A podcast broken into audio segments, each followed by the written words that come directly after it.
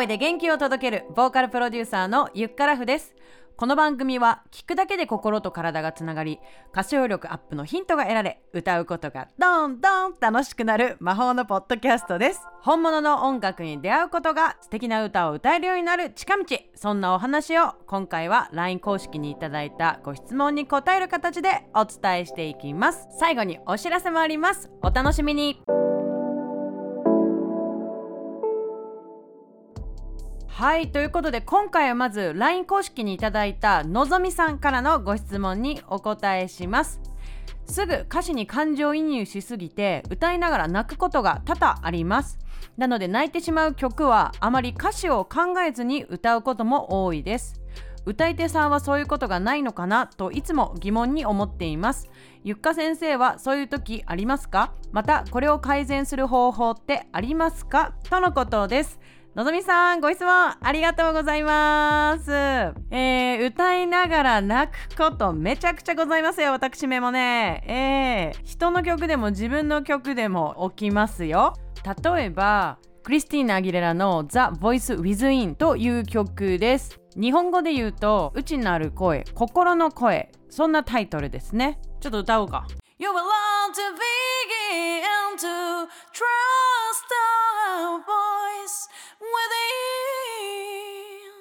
というようなね曲なんですがあなたの本当の姿を見てくれる人が誰一人いないなら昔からの友達みたいに胸の内のその声を信じてあげて 泣ける。そしたらあなたを導いてくれる強さに気づくわ。あなたは学んでいくのよ。そう心の声を信じること。泣ける。これもう何回泣かせてくんのよこの曲っていう感じでね。もう逆におこみたいな感じになっちゃってるんですけど。そういう曲あなたはありますか？きっとのぞみさんもねそういう曲がいっぱいあるんじゃないかなと思います。そうだからあんまり歌詞を考えずに、まあ、歌うことも多いって書いてくれてたんだけど多分その練習しだした1回2回3回とかはもううるっちゃってその 練習にならないと思うんですがはい。まあ歌詞を考えた上で考えずに歌うっていうことだとすればそのやり方は間違ってないと思います。そしてこれをですね改善する方法ってありますかって書いてあったんですけど私が主に改善しなくていいと思います。はい。逆に知らず知らずのうちにこういう経験をしている人は歌うっていうことに向いてる人だと思うのでどんどん歌っていってほしいなって思います、えー、今回ご質問いただいたのぞみさん実はインスタグラムのハッシュタグで私のことを知りこの番組を聞くようになったとのことなんですね。でそれ聞いた時めちゃくちゃね嬉しかった。そしてのぞみさんもこれから YouTube などで歌を発信していくとのことなので今後の活躍楽しみみにしています、えー、そして今回の話が参考になったなと思った方は Twitter、Instagram で今回のエピソードをぜひシェアしてくださいハッシュタグはひらがなで宇宙漢字で恋をつけてください。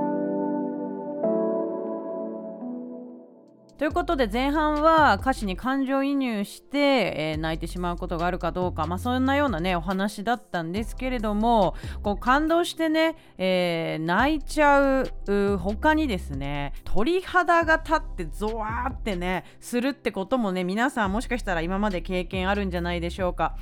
例えばオーケストラのコンサートとかミュージカルの舞台あとはねライブなどいろいろねこう生の演奏生の歌を聴く機会っていうのはあるかなと思います。こう声をね自由自在にそして美しく思い通りに出すためには是非えー、本物の音に出会ってほしいなって思ってるんですよね。その経験が積み重なってくるとカラオケの音がどんだけ軽いということが分かるようになります。今私たちは究極さ音楽が身近にある時代に生きてるよね。例えば携帯でもさすぐさ YouTube 再生できたり、えー、Apple Music でポンって聴けたりするじゃない？でまあこう気軽にカジュアルに聴ける歌えるっていう機会が、まあ、今恵まれてますから私たちそういうね時代に生きててそこ便利だなって思う反面やっぱりね本物の音ってねもう厚みが違うの本当に。そ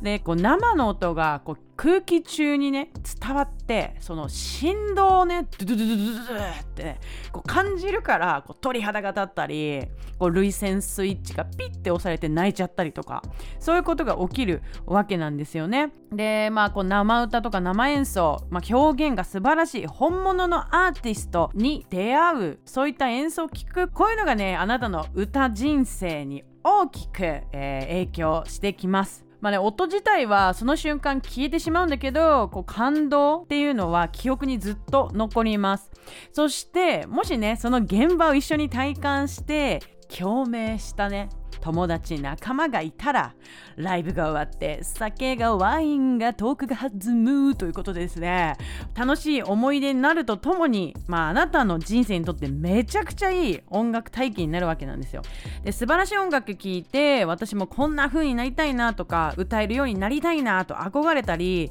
感動した経験を引き出しにねたくさんこうストックしていく。それこそがあなたの歌に必ず反映して影響を及ぼしますから。えー、これから鳥肌が立つ演奏涙が出るダイブ何度出会えるんでしょうかって話ですよ。今ねこういうふうに質問をされてどんなふうに思いましたか？はい。や2021年も残すところ3ヶ月ちょっとなんですが、まあ、年末年始にかけて緊急事態宣言とかもね続くのかなみたいな。こうまあ内心いつまでっていう感じてる方もいらっしゃると思います。私もほとんど家にいるんですけれども先日あの近所に住むですねあの大好きな音楽プロデューサーのトムさん。あの結構家近いからなんか気軽に遊びに 気安く遊びに行ってきやがってですけども本当に。あのまあいつも音楽の話とかか映画の話をしたりあと最近は VR ゲームで遊ばせてもらってるんだけどまあそんな中なんかいくつかさトラックあるからよかったら歌ったらみたいな感じでデモトラックを聴かせてくれました。でデモトラックっていうのは歌が入っていない状態の音楽、えー、BGM だけの状態の音楽のことを言います。それで、まあ、これ聞いた時にですねあれ？ちょっと私大好きなやつあるんですけどみたいな感じの曲があったんですよ1曲。そう。で、まあ、同時に今年のクリスマスがね、まあ、シングルリリースしたいなと思ってたので、まあ、そのトラックを聞いた瞬間にあっもうこれ行きますってなりました。これどこに行くんですかって感じだけど、これ作りたいですって思ったんです。はい。まあなんかそんな気持ちになったので、まあそそくさとお家に帰ってですね、えー、早速、えー、このデモトラックにちょっと仮歌、鼻歌を入れてみたんです。ちょっとそのね、一部をね、聞いてほしいの。ちょっとかけるよ。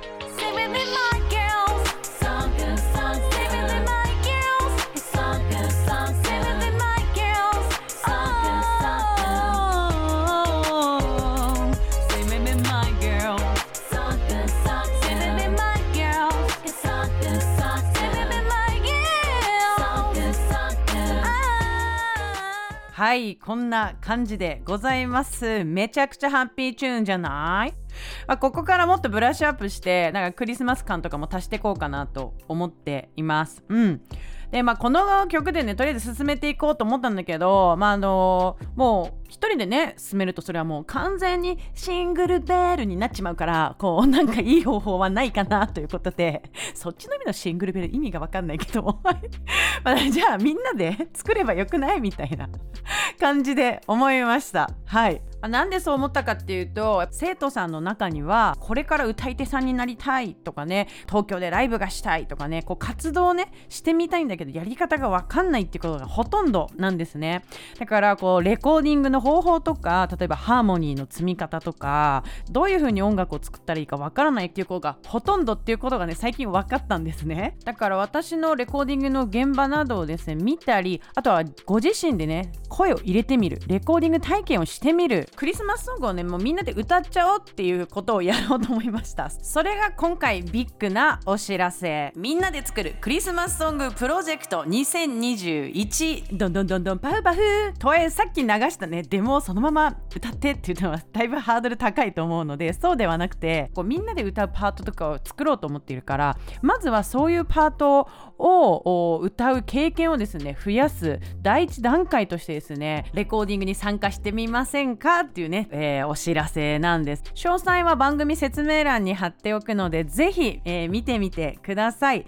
えまたレコーディングの他に音楽を配信する時に必要な作業ミックシングそしてマスタリングって作業があります。そういったものもですね Zoom のオンライン講座もやってみようかなって思ってるのでこれはまた次回お話ししていきたいと思います。お楽しみに。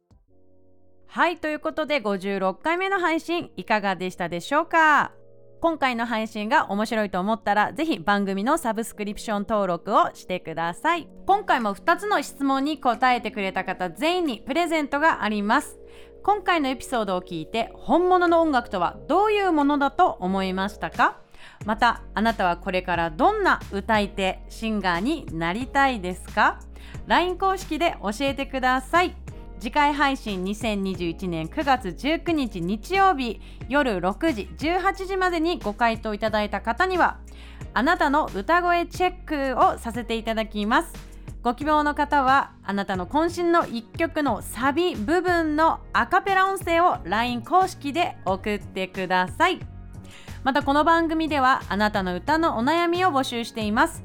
ちょっと聞いておきたいことがあれば LINE よりお待ちしています。そしてこの番組でシェアさせていただきます。ということで今回はこの辺で。ゆっくらふでした。